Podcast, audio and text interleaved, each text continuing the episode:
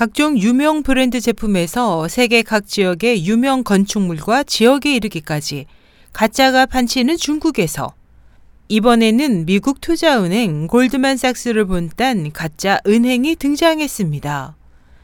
28일 파이낸셜 타임스에 따르면 이 은행은 최근 중국 선전에 등장한 골드만삭스 파이낸셜 리싱으로 미국계 금융회사 골드만삭스 그룹과 영어 사명은 물론 글자체까지도 거의 비슷하며 중국어로도 까오성이라는 같은 이름을 쓰고 있습니다. 하지만 이 은행 측은 골드만삭스와는 아무 관련이 없다면서 자사 이름에는 선전이 들어있음을 강조했고 골드만삭스 측도 같은 입장을 밝혔습니다.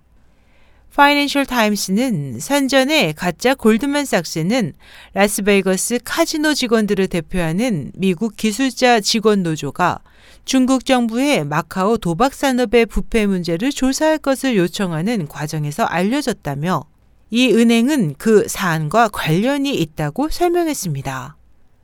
이와 비슷한 사례로 이달 초 중국 산둥성에서도 가짜 중국 건설은행 지점을 개설한 한 남성이 체포된 바 있습니다.